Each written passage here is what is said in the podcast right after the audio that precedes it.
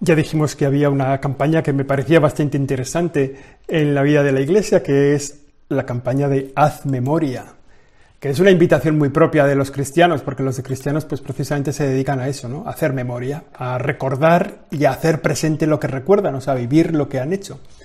Y entonces este Haz Memoria invita a toda la sociedad a hacer memoria del bien que se recibe de la Iglesia, especialmente en este año tan complicado Hoy en este Siempre Aprendiendo nos asomamos a esta campaña Haz Memoria, que en estos días habla sobre la educación, el papel de la Iglesia en la educación. Esto es Siempre Aprendiendo, el episodio 77. Yo soy José Chovera, aquí comenzamos. Siempre aprendiendo. Siempre aprendiendo. Con José Chovera. Y para mirar el papel que hace la Iglesia o cuál es el papel de la Iglesia en el ámbito de la educación, yo creo que nos, tenemos, nos tendremos que remontar muchos siglos atrás. Tendremos que mirar al pasado y ver cómo se organiza todo esto de la educación, porque no, no es tan fácil, de repente no, no es tan claro cuando comienza una familia a educarse o cuando unos padres empiezan a preocuparse por la educación de sus hijos. ¿no? no es tan fácil, no es algo tan evidente. Si miramos al mundo, si mirásemos, si pudiéramos mirar al mundo de hace 5.000 años, nos encontraríamos eh, que el mundo existente entonces era exactamente igual que el mundo actual. Exactamente igual. Los árboles crecerían exactamente igual, los animales moverían igual, el año tendría los mismos días, horas, minutos y segundos que en la actualidad. Con 5.000 años, ¿eh? podríamos decir que nada ha cambiado. Todo es exactamente igual que, lo que es ahora. El único cambio perceptible que podríamos encontrar si nos metiéramos en una máquina del tiempo como aquella que, de la que hablaba aquella novela Caballo de Troya, ¿no? Imaginaos que nos metemos en una cámara del tiempo y aparecemos ahí, pues eso, en, cualquier otro lugar del mundo. O en este mismo lugar, pero hace 5.000 años si miramos a nuestro alrededor, veríamos prácticamente lo mismo. Los mismos montes que estamos viendo ahora, los mismos árboles, los mismos árboles no, pero posiblemente otros de la misma especie.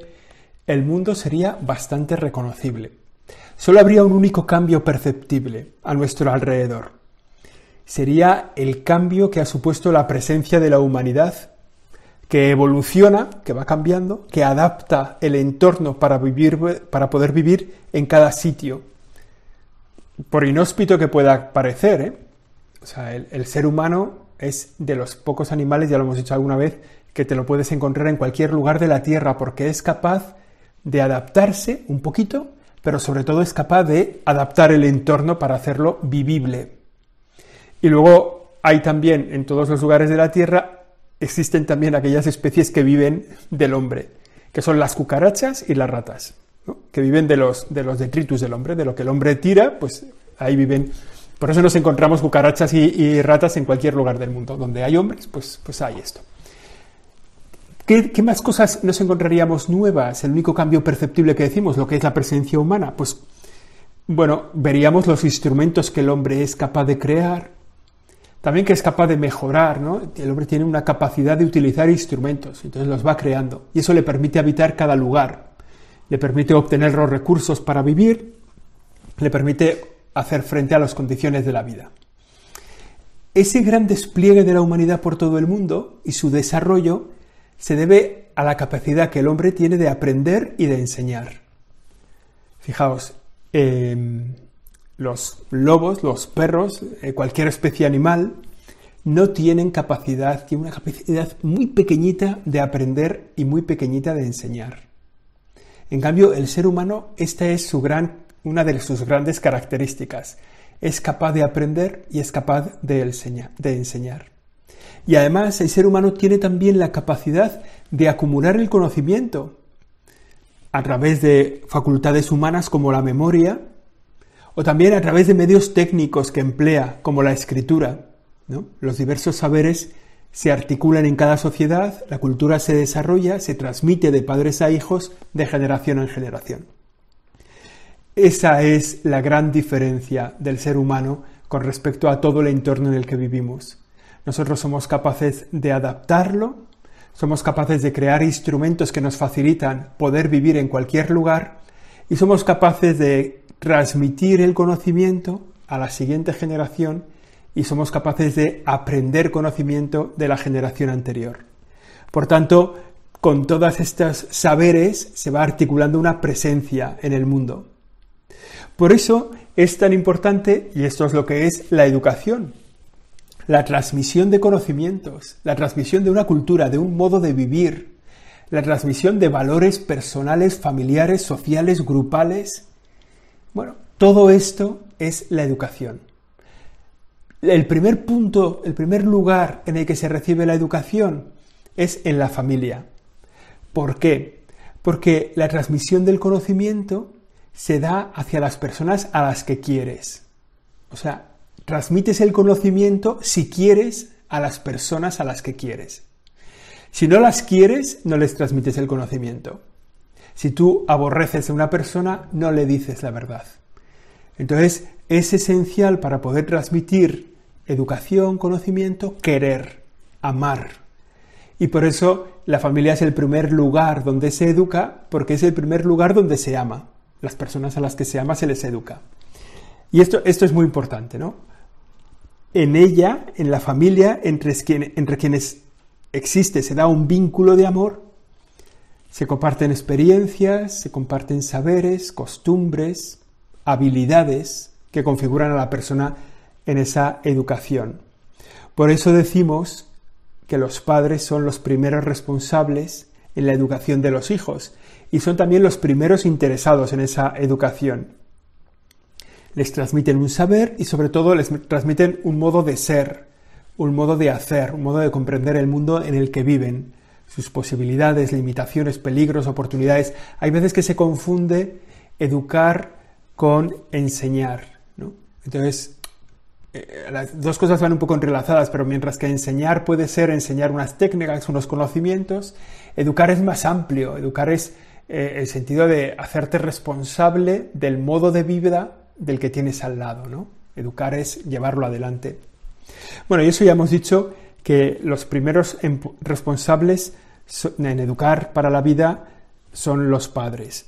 Ellos enseñan también en la historia ¿no? los rudimentos de una profesión, las, costumbres de los pueblos, son los primeros protagonistas. Es su primera misión y su primera responsabilidad. Con cierto pánico escuché a una persona a la que, a la que tengo mucho afecto, ¿eh? que, tiene, que tiene hijos y que, que me decía que ellos no eran responsables de la educación de sus hijos.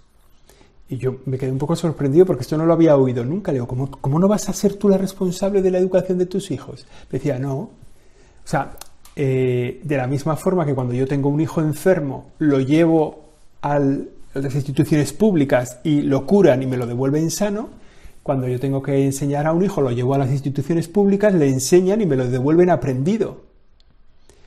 Y me lo decía con total convencimiento, como que la responsabilidad de la educación no era suya, era del gobierno. Bueno, esto se va metiendo sutilmente porque efectivamente los padres hoy viven un poco superados por, los conocimientos que tienen que enseñar a los hijos, y entonces dicen, no, no, esto que lo haga el gobierno. Pero es un gran error, porque el gobierno no quiere a tus hijos. El gobierno no quiere a tus hijos. A lo mejor el gobierno quiere los votos de tus hijos. No digo un gobierno concreto, digo cualquier gobierno.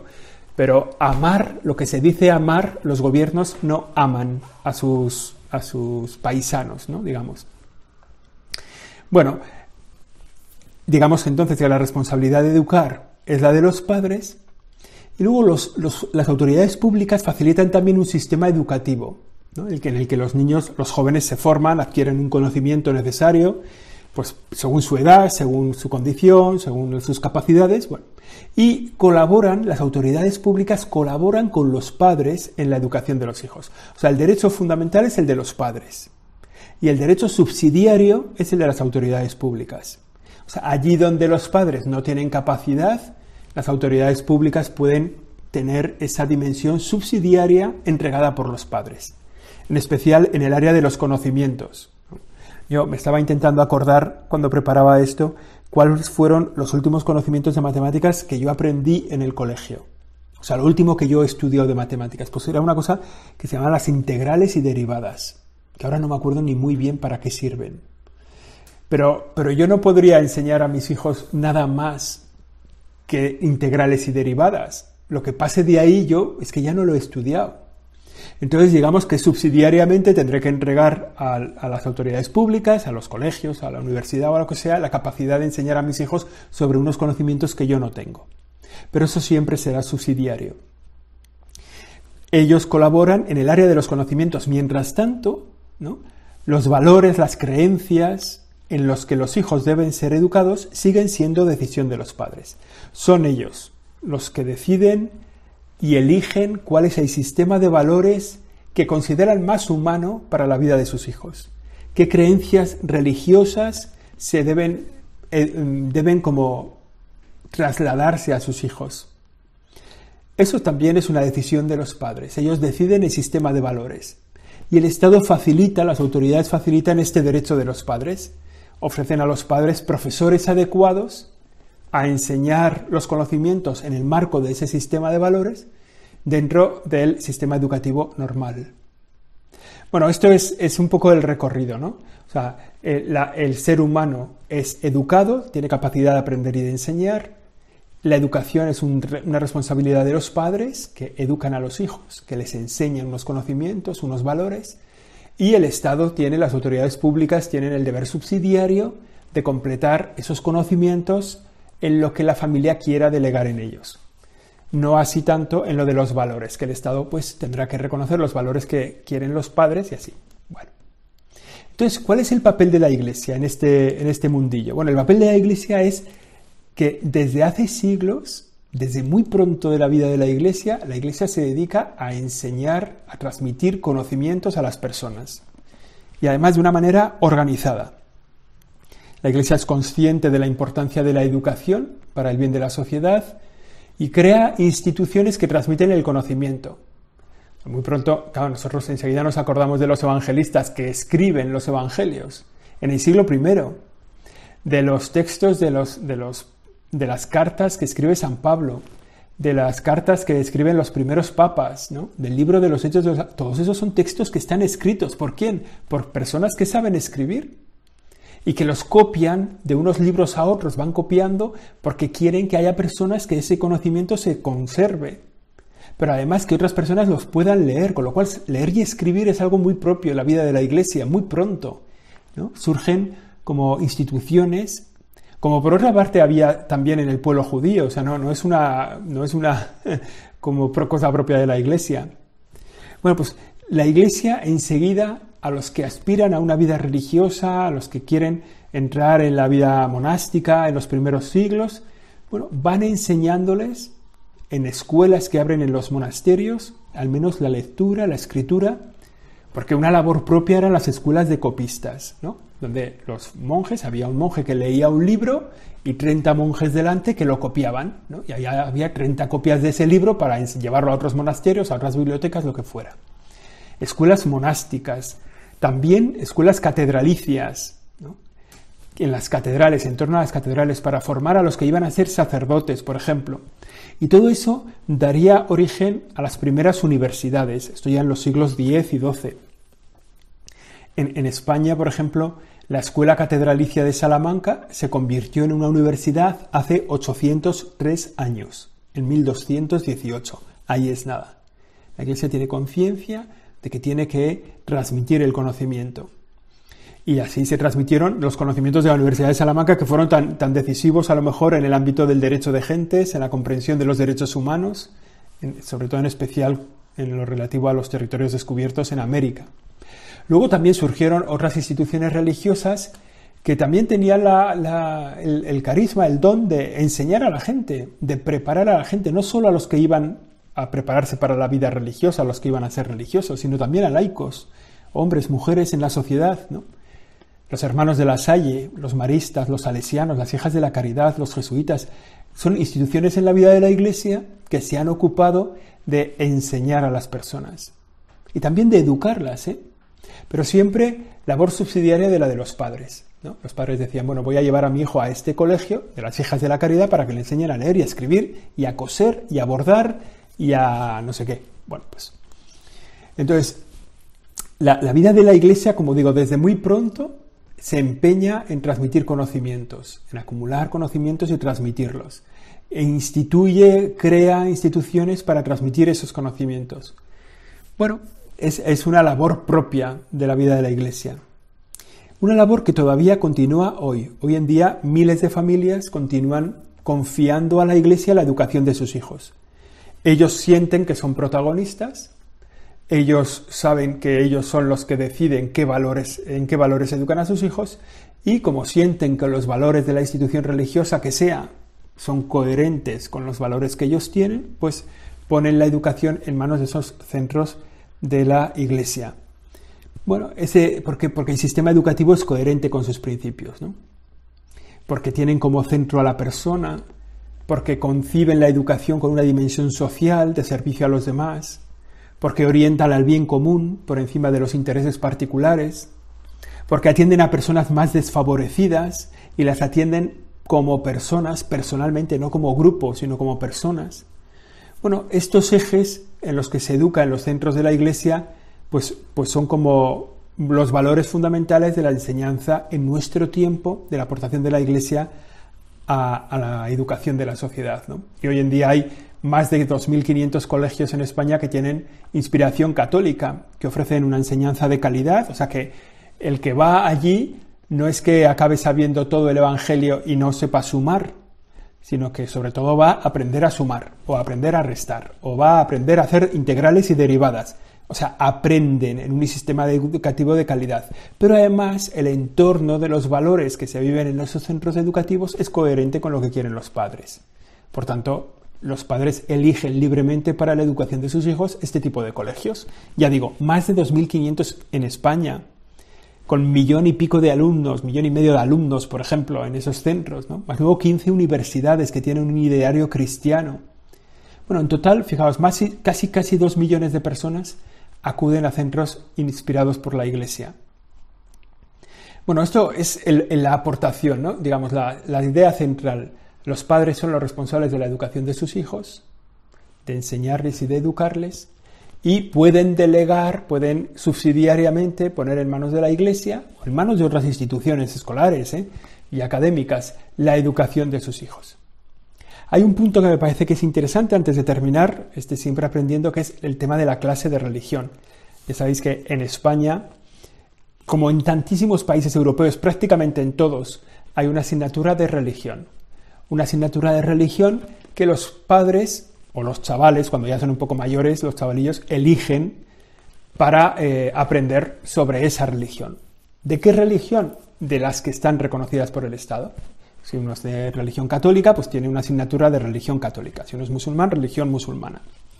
Bueno, y digamos que es, un, eh, es una responsabilidad del gobierno que exista esa asignatura para que los padres que quieran en la enseñanza pública conocer, tener esos conocimientos religiosos para sus hijos, pues puedan escogerlos. Esto este punto es muy importante.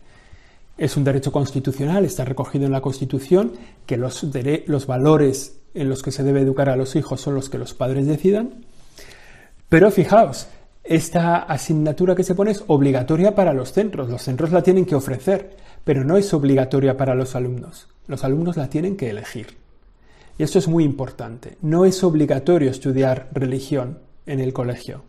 Es obligatorio que el centro la oferte, la enseñe, la proponga, pero no es obligatorio que un alumno tenga que cogerla. El alumno puede elegir cualquier religión que le convenga o puede elegir no religión, lo que sea, una alternativa, los valores, lo que sea, ¿no? Entonces, eh, de, este modo se garantiza, la libertad de los padres a elegir, sobre todo en un tema esencial.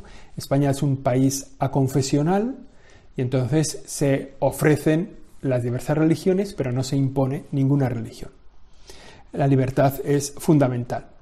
En el sistema educativo actual, la asignatura de religión, como digo, es oferta obligatoria en los centros, pero de libre elección para los alumnos, pero fijaos, 3 millones de alumnos en España eligen cada año la asignatura de religión católica. 3 millones de personas, que es impartida por unos 32.000 profesores de religión, especialmente preparados para este fin, ¿eh? y que cuentan con la aprobación de la Iglesia. Son profesores reconocidos, de calidad, que conocen la asignatura, están preparados para ella para darla desde un punto de vista pedagógico y profesional y además están reconocidos por la Iglesia o por la institución religiosa que corresponde en cada caso como garante de que lo que enseñan tiene el valor y el peso de la religión concreta que van a ofrecer. Bueno, de este modo la Iglesia comparte con las autoridades públicas la misión educativa que compete a los padres en primer lugar. El objetivo para la Iglesia es ayudar a los padres en su labor, ofrecerles una experiencia secular en la educación y ofrecer a los padres una calidad de primer nivel en la formación de sus hijos. Ojalá que durante mucho tiempo se pueda mantener un sistema que permite la libertad de los padres para, educar el modelo, para elegir el modelo de educación de sus hijos. Esto siendo el siempre aprendiendo, hemos hecho memoria de la actividad de la Iglesia en el ámbito de la educación. La semana que viene volvemos si Dios quiere. Siempre aprendiendo. Siempre aprendiendo. Con José Chovera.